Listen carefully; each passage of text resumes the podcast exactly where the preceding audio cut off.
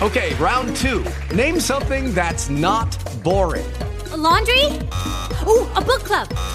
Computer solitaire, huh? Ah, oh, sorry, we were looking for Chumba Casino. That's right. ChumbaCasino.com has over 100 casino style games. Join today and play for free for your chance to redeem some serious prizes. ChumbaCasino.com. No purchase necessary. Full prohibited by law. 18 plus terms and conditions apply. See website for details. Lucky Land Casino asking people what's the weirdest place you've gotten lucky? Lucky? In line at the deli, I guess? Aha, in my dentist's office. More than once, actually. Do I have to say? Yes, you do. In the car before my kids' PTA meeting. Really? Yes. Excuse me, what's the weirdest place you've gotten lucky? I never win and tell. Well, there you have it. You can get lucky anywhere playing at LuckyLandSlots.com. Play for free right now. Are you feeling lucky? No purchase necessary. Void where prohibited by law. 18 plus. Terms and conditions apply. See website for details. You're listening to the Rethreading Madness podcast, which airs live on Vancouver Co-op Radio, CFRO 100.5 FM. We are recorded and produced on the unceded traditional territories of the Squamish, Musqueam, and Tsleil-Waututh nations around Vancouver, BC. I'm your host, Bernadine Fox, and this is the show that dares to change how we think about mental health. Welcome to our show.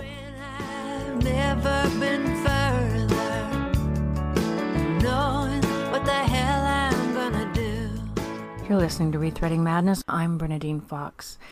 Today we are talking about abuse of clients by therapists. And while we have examined this problem before on Rethreading Madness, and we will be examining it again, it is an issue that is becoming increasingly recognized. The fallout for the client is profoundly damaging, and therefore the need for readily available information is high.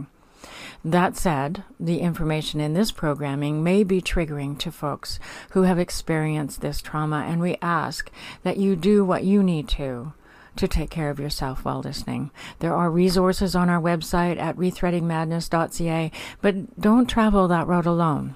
Do reach out. I'm talking with Amy Nordhues, who is the author of Prayed Upon a story about abuse by one's therapist. Amy, can you tell us a little bit more about yourself?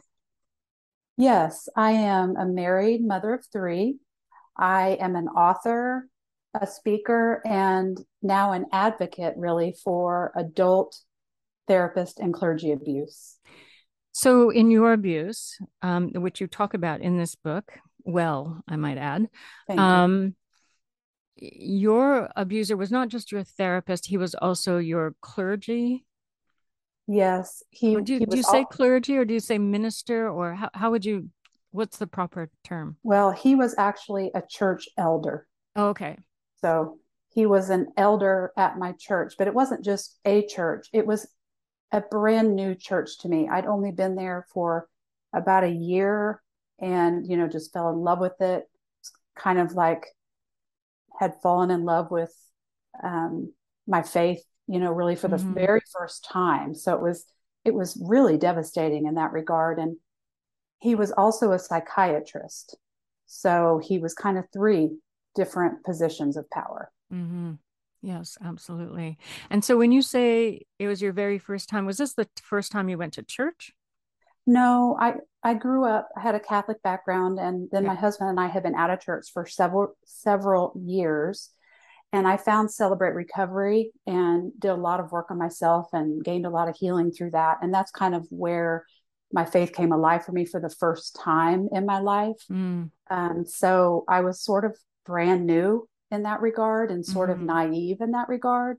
Right. So when, you know, when I realized he was a church elder and a member of the prayer team, and um, he used to always open up our sessions in prayer, I was, you know, fairly naive in that regard, like excited that I was in these great hands. I didn't know the Bible as well and um, thought I had this, you know, great teacher, great, you know, person that I looked up to.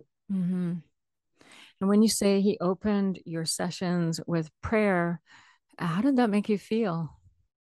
And, and, I'll tell you why I'm asking because it sort of reminded me, and I, I could be wrong, so tell me if I'm wrong, but it reminded me when my therapist, who also abused me, um, would uh, tell me about her feminist principles.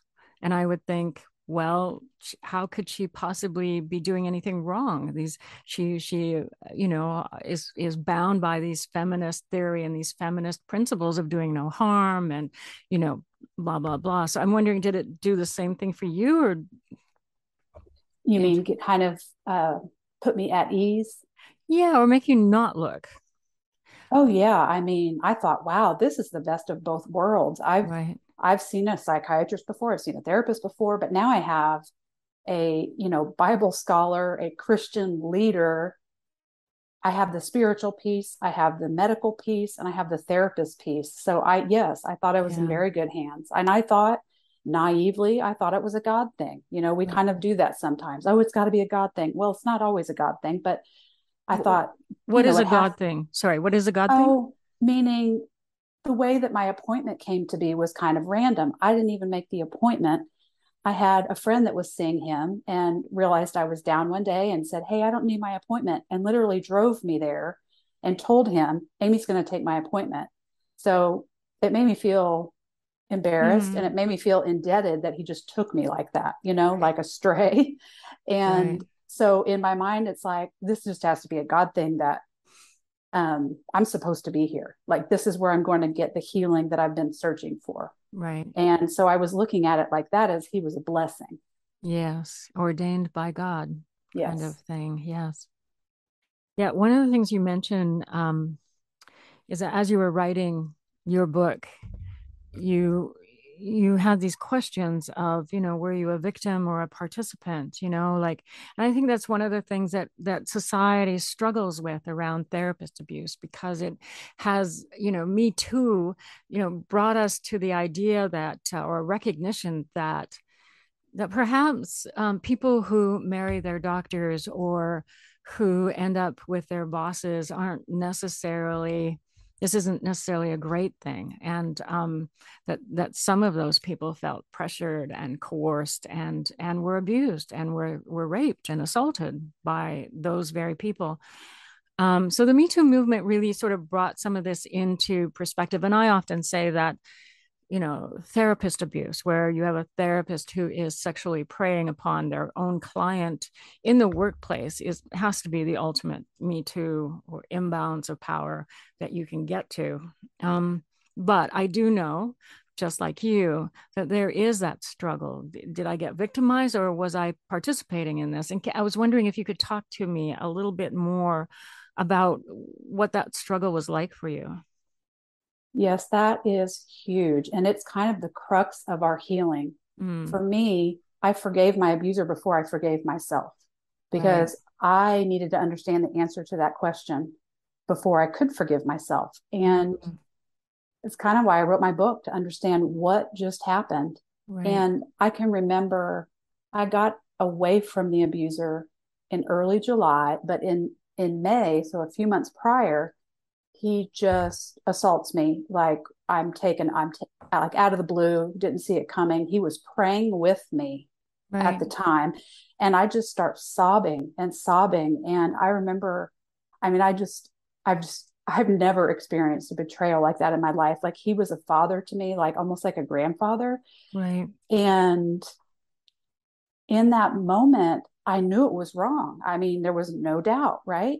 And but then when I, you know, went home and I just so desperately wanted to tell my husband, you know, you you can't believe what just happened. But then I thought, I can't tell him because he's going to have questions that seem to come back to me. Like, right. for example, well, now how were you sitting that close to him that that would happen? Right. And you know, these manip these are master manipulators. So yes. every step that they take um, they work they weave it in with with our actions so we kind of can't decide did i have him sit close to me or did he sit close to me mm-hmm. for example i was crying one time in a therapy session and he came over and got a tissue and sat on the ottoman in front of me and kind of like dabbed my tears with it it was embarrassing and it was awkward but mm-hmm. then as I softened, I thought he's just trying to show me nurturing and mm. you know, you're just not used to it. That's why it felt weird. Well, then then I kind of liked that he was sitting closer, you know, because I was emotional, I was upset. and I liked his presence being closer. Well, he had had surgery, uh, you know, a couple years prior, and he was kind of acting like his back was getting sore. And mm-hmm. I was in an oversized chair. And I said, Hey, do you want to sit next to me? So did I ask him to come across the office? No, I never would have done that. But he weaseled his way over there. And then when I was assaulted, I thought, well, it's because you asked him to sit next to you. Right. So they have a way of doing that where you can't yeah. figure out where the blame lies. It's well, just maddening. It's, it's, maddening. It is maddening. And we also live in a society. I don't know. I don't know how old you are. I'm 63 now. And in my lifetime, anytime something bad happened, if you were assaulted, sexually assaulted, raped, touched inappropriately, as a as a female it was always your fault you were always made to be blamed for it so um, yeah, I, am pretty sure I'm not your, I don't know your age, but I'm pretty sure that still exists out there in society. My abuser had a, a very novel way of doing it. She, she actually managed to get me to sort of agree to it in in the way that she would because she knew I was very rebellious. I am rebellious, and she would say things like, um, well, people would say you're not capable of consenting because um, you have mental health challenges, which, which she knew would just get me riled up. That people would infer that for some reason, you know, because I'd been traumatized, that now I can't you know determine who i consent to have sex with and so i would get angry at this comment that she would make and then in, in some sort of bizarre kind of twist she would have me almost consenting to my own sexual assault by her so she was acknowledging that she shouldn't have been doing what she was doing and then getting my uh, rebellious nature to buck up and and get mad about this idea which now i look at and i think my god that is so diabolical oh it is would, so diabolical and is. so pre-planned and that's pre-planned what, it's maddening because it is so premeditated. In fact, it's premeditated over a period of sometimes months or years. Years, years. And, Mine was eight years. Yeah. And yeah. Oh. Yeah. Um, you also talk about that realization after you've been writing for a while of, of the grooming that went into your experience and and i really resonated with that because i went through the checklist from tell thinking okay i'm just going to do this checklist and it's going to show me that um that what we had was special and it was you know unique and it doesn't fit in this criteria of abuse. And i did this checklist and i i kept marking it off marking it off. And i got to the end and realized i had marked off practically everything. And it's, yeah, it's so funny because we all say we all thought it was special and unique. And yeah, well, that's you know, what they tell us. That's... Even when you're hurting afterwards, a part of you still hopes yes. it was special and unique because yeah. you can't fathom that level of evil that yeah. you think there's got to be some humanness in there, but there really isn't. No, and, and, of course, I believed her her definition of herself as this kind, generous, all giving, you know, overly warm and helpful individual who was a feminist and guided by those principles. So, what happened for you? You did you do the checklist that I mentioned, or how how what what did you do that had you realizing that that wasn't being special it was being groomed and and while we're using the term special i just want to point out child molesters also tell their victims they're special and they don't ever do this with anybody else so so yes. how was that like for you when you kind of realized well grooming. of course i knew immediately i didn't want anything that happened. I knew that part. I just was angry with myself that i hadn't left yet you know that i had participated as much as i had. But the special piece even after i knew he was hurting me and i went to my pastor and then i went to the medical board i still had a slight attachment to him emotionally to, oh, to the fantasy that he had created not to him right and what really helped me it really it took time it took it to to really just kind of grieve that loss because mm-hmm. you know it mm. was an attachment that never existed but was right. very strong but what really helped me was when another victim came forward mm. and literally i can remember us sharing notes and i mean it was not funny but it was almost pitiful and funny. The lines are all the same. The everything right. is the same. The playbook is the same. Right. And I just I felt hurt. Like I know he's an evil sociopath, but it hurts that yeah. he that I really was used because it took my brain a long time to grasp that people can use people and throw them away like garbage. I know it is so it's baffling very, to me. very painful and especially when, you know, you you initially had, you know, this good sense of him. It it, it destroys your sense of trust in your own perception of what's going on around you. I'm talking to Amy Nordhues about her book, Prayed Upon, and her experience of abuse at the hands of a therapist slash elder in the church. Um, Amy, thank you again for coming and chatting with me about what is a really hard topic. I, I know you, like me, we've we've kind of gone through it, but I I do want to warn our listeners that um, this may be a triggering topic for some of you who may not have um, processed uh, your own experience. Um, you talk about shame, and um, I think that's probably one a big sort of um, hurdle to get over because we've been so convinced that um, we are responsible. You know, I know I know survivors tell us that you know they're told that they, these people don't do this with anybody else, even though we find out that it's usually not true um, that they're very special, that they kind of lost themselves in them, you know, in the work with them. You know, they're made to be held responsible for the abuse by their therapist. Again, much like what a molester does to a child. Um, how long did it take you to get away? Um, it was kind of a slow breakdown there at the end, that assault in May. And then it was only, I was only there two more months. Um, but it was just pressure was mounting on, I know he's hurting me, but if I could just get him to quit, then I can stay. But yet he's not quitting. So I really right. should leave, but yet I'm attached. Right. So it kind of was a downhill like that. And what, what got me out was besides that and all the, I mean, I was just a wreck. I was, my anxiety was through the roof and mm. I was, mm. I wasn't sure if he was helping me or hurting me. I, right. I didn't know and I needed to see the actual level of evil because I'm such an empathetic person and I'm always giving people the benefit of the doubt that I just, like you were saying earlier, well, he just got tripped up with me. There's something about me. He, when he really gets it that he's hurting me, he's going to stop. Right.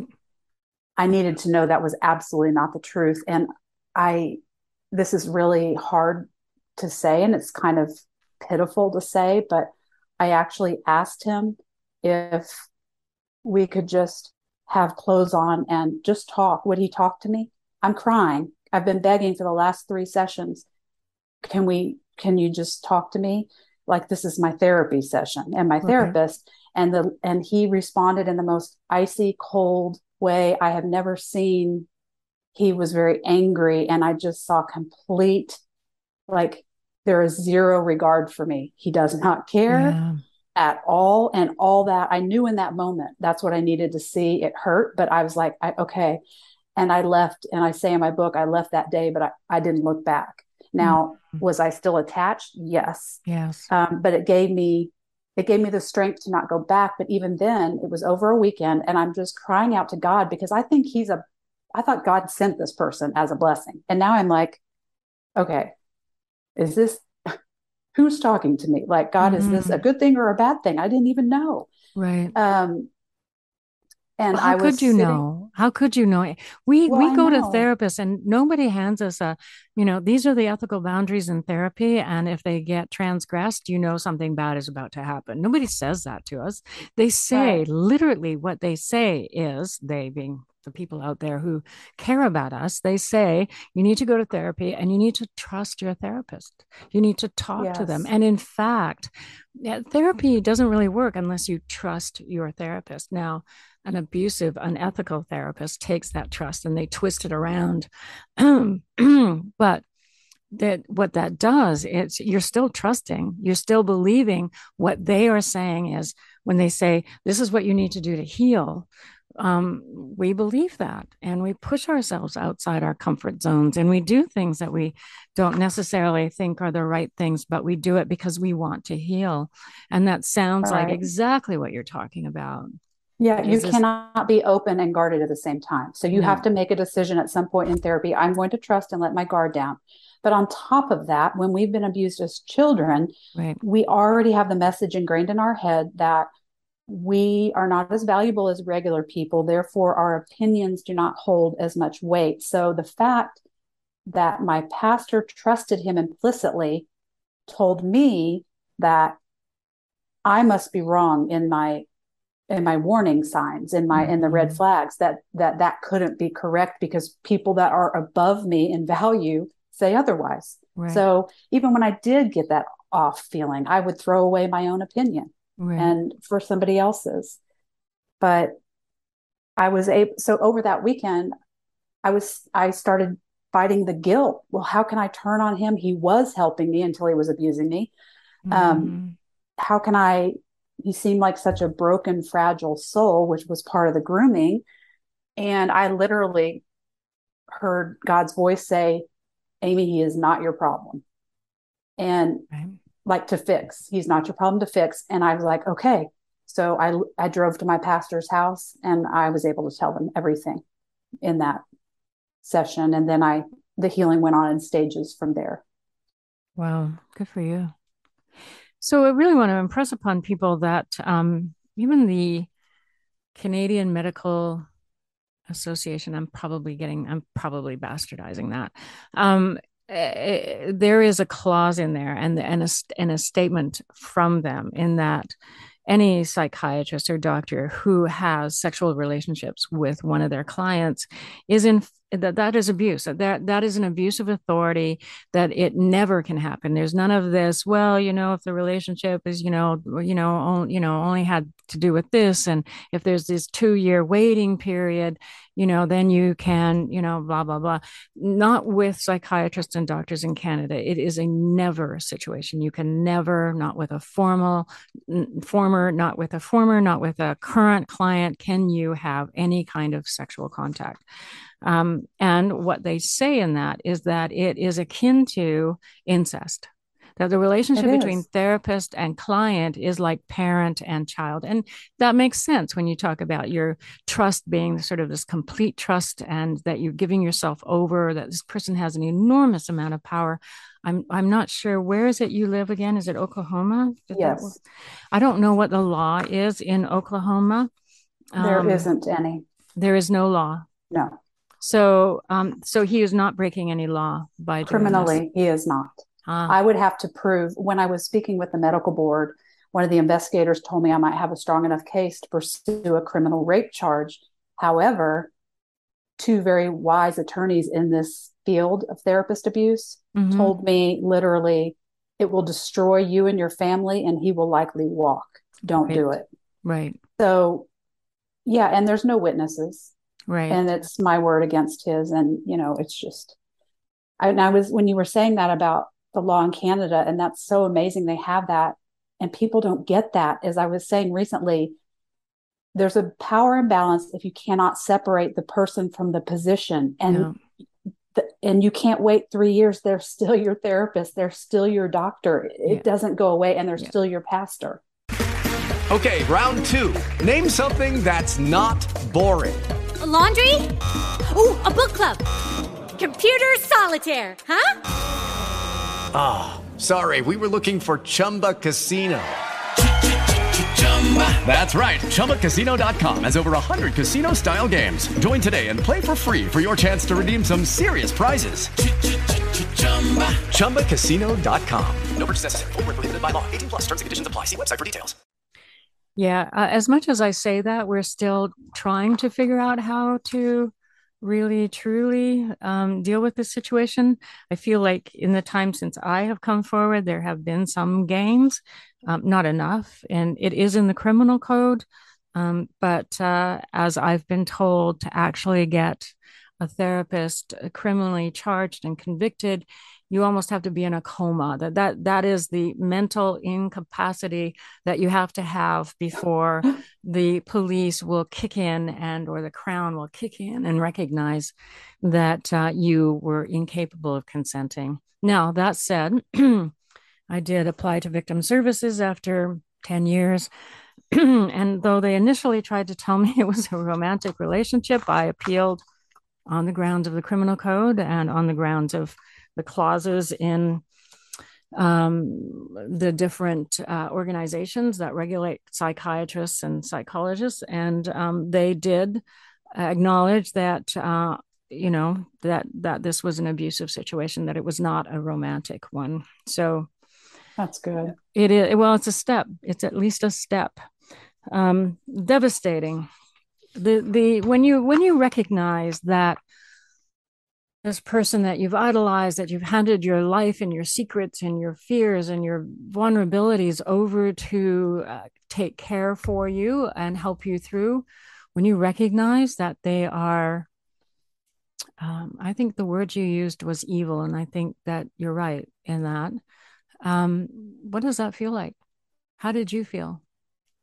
Oh my gosh uh, like there's nothing that I've experienced in this lifetime that comes close to that level of pain that I felt. And I have been molested many times um, in my lifetime, but I have never had someone pour into me and trick me over a year and a half, only to then use me like trash. Right. I've never experienced that that grooming and then the abuse that is yeah, I don't really have words for that. Yeah. I mean, sexual assault is devastating in any form or fashion, Absolutely. but I have been sexually assaulted even by a physician in the past. Um, but forming a relationship first is just a different level of evil, I think. Yeah. And we let them in right? That's our job. Let them in past yes. all your walls, past all your defenses, past all the things that you've used over your lifetime, having been abused as a child, having gone through, you know, adult situations that were traumatizing. You know, we we go through those things with our walls up. A therapist takes all those walls down and then they hurt you. It is devastating to a core that I don't I think most people don't understand. Um, let me also relate it to past romantic relationships. Not that this one was, but uh, people think that. It, when you broke up with people before, were you that devastated? No. No. No, it doesn't even come close. It doesn't come close. And I agree. It doesn't come close. It was like uh it's like the ground literally is gone for me. And what's another level of evil to it is the way that they make us feel that we participated. Yeah. So not only do we have the betrayal, but we have the self-hatred and confusion. Right um, it, it, didn't feel survivable to me, to be quite honest, at first. Right. It, it didn't. So, no. I mean, there's also, I don't know about your abuser, but there are many abusers who, once they get it, that their victim is leaving and they no longer have control over them and that they might get told on, um, they become very malicious and, um, nasty and use their counseling degree or certificate to then re-diagnose this person who's now gone to say oh they're borderline or they're this or they're that or in some way give them a diagnosis that would um, lessen their credibility if they do disclose. I know that happened to me. Um, oh, yeah. did he try any of that? What happened oh, when, yeah. when he got found? What did he do?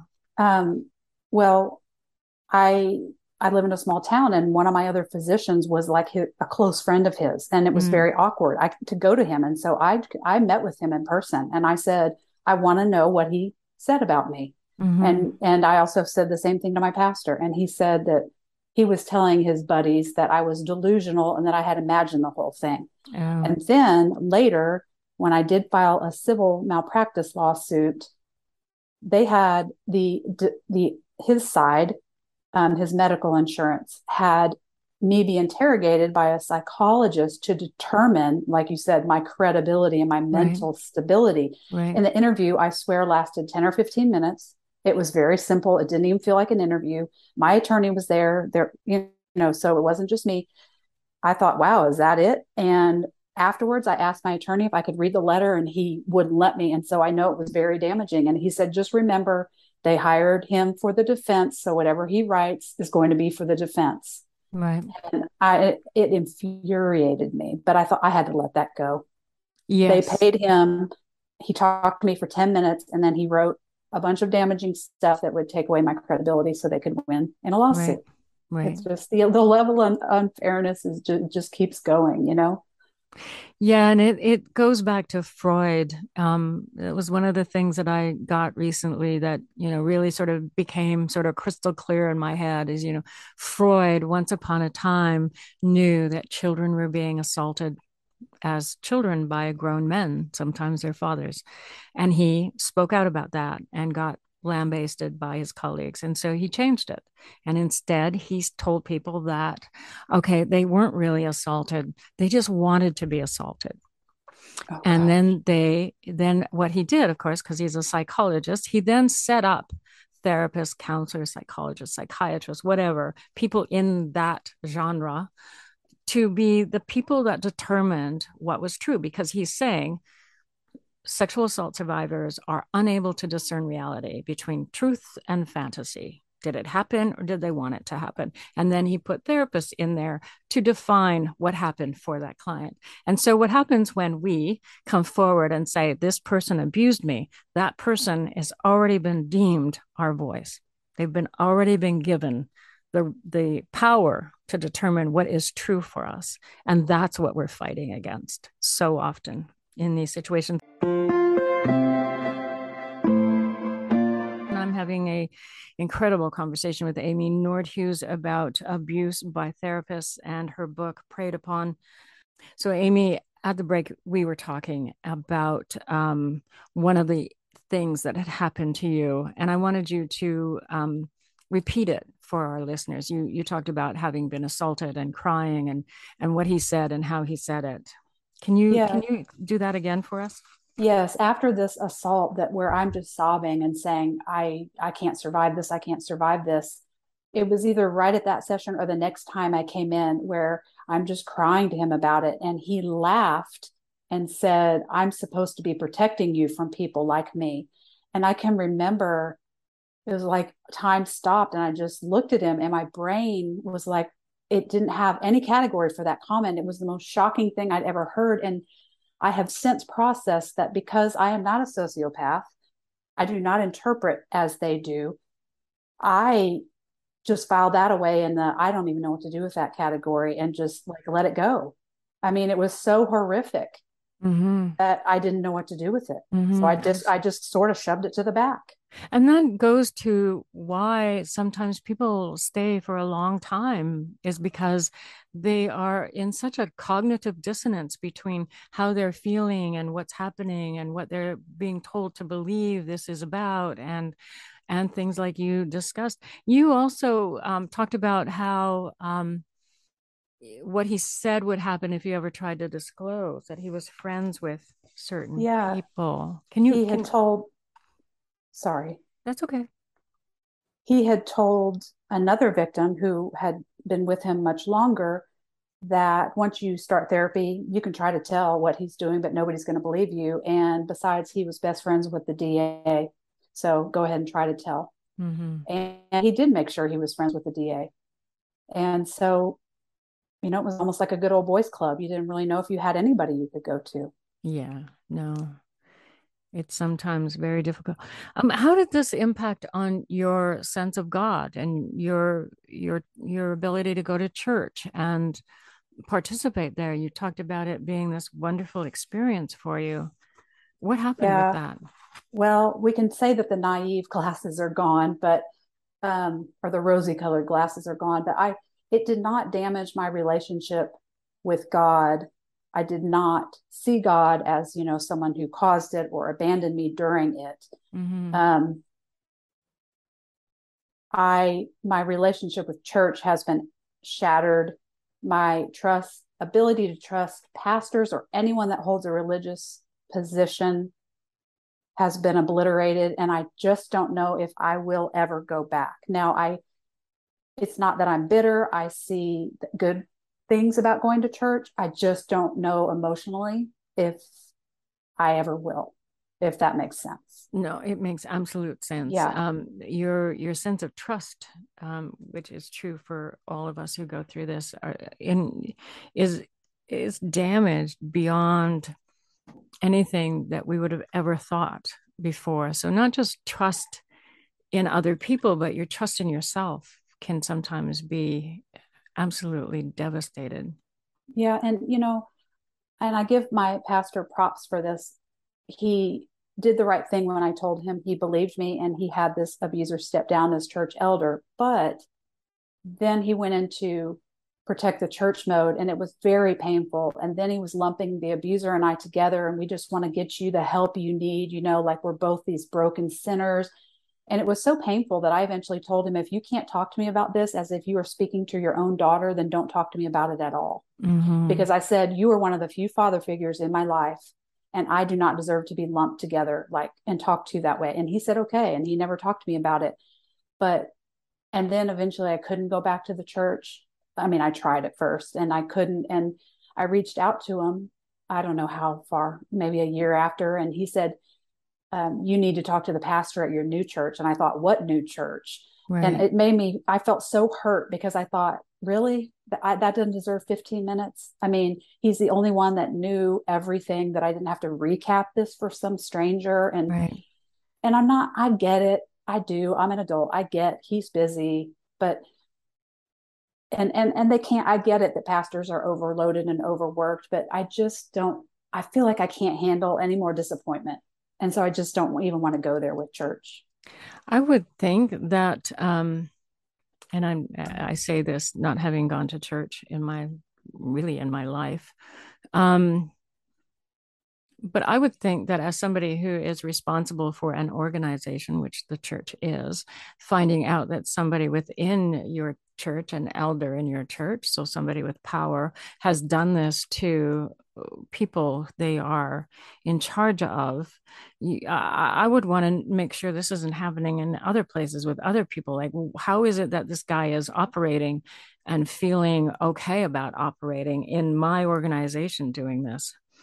Um, so I'm a little concerned. It sort of sounds like what schools did when they would take um, an, an abusive ther- uh, teacher who was molesting the children and just move them to another district as if somehow moving them away would get them away from the thing that um, was uh, coercing them into behaving badly and the same with catholic priests and other ministers that they just get moved so that there's some sense that like you said, like both the minister, the uh, clergy, the elder, and the victim are somehow mutually responsible. And that is just not the case. This is, in fact, a horrific abuse of power. And uh, it definitely isn't the fault of the victim at all.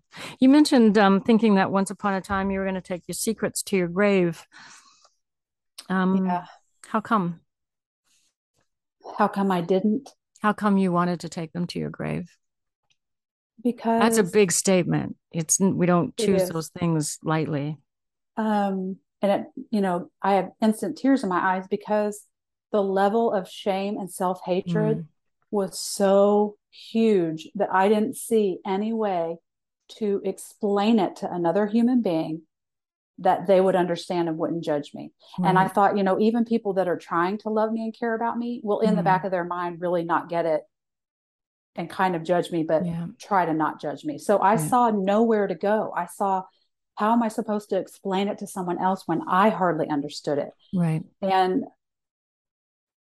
you know, luckily I found other victims right through tell that I could get some support from and that helped that level of shame but yes my original plan was no one's going to know not anybody in the plan that's what i that's what i did even even while it was happening i you, i said i'm we're never talking about this to anybody ever. Like this is not going to happen. And it was because i knew uh, being a part of the mental health community here and having overheard therapist saying things like, "Oh no, you know, you got to watch those sexual abuse survivors because they're so manipulative. They will seduce you into bed, and you know, so you just have to be really careful." Like there was no sense of responsibility. Oh my gosh. For the therapist at all, it was all the victim was responsible, and um, yeah, it was bad. And it's still bad. I believe it's still bad here. I really I do. agree. That is another reason why we stay so long because there's no one we can tell. Yeah. Because it takes us months, years to accept that we weren't to blame and to understand what was done to us. Right. So we're trapped in a situation that we know we need to get out of, but there isn't anyone to turn to for help.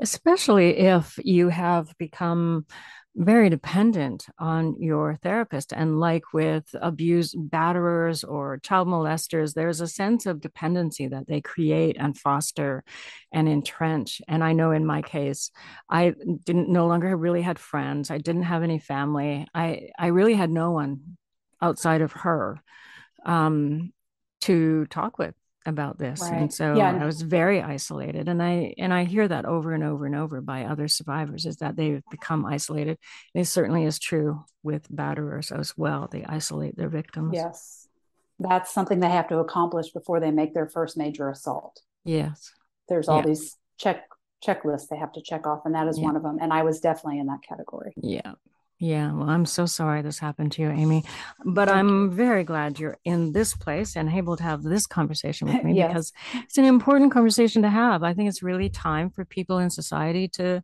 start understanding that anytime a therapist transgressed boundaries, especially sexual boundaries in a with a client, it is always their fault. It is always their job to hold those lines. And it is never the victim's fault. It doesn't matter what mental health diagnoses they come with. It doesn't matter if they took off all their clothes and flung themselves at them, it is still the therapist's job to hold that line. That's right. Yeah. Well, thank you, Amy.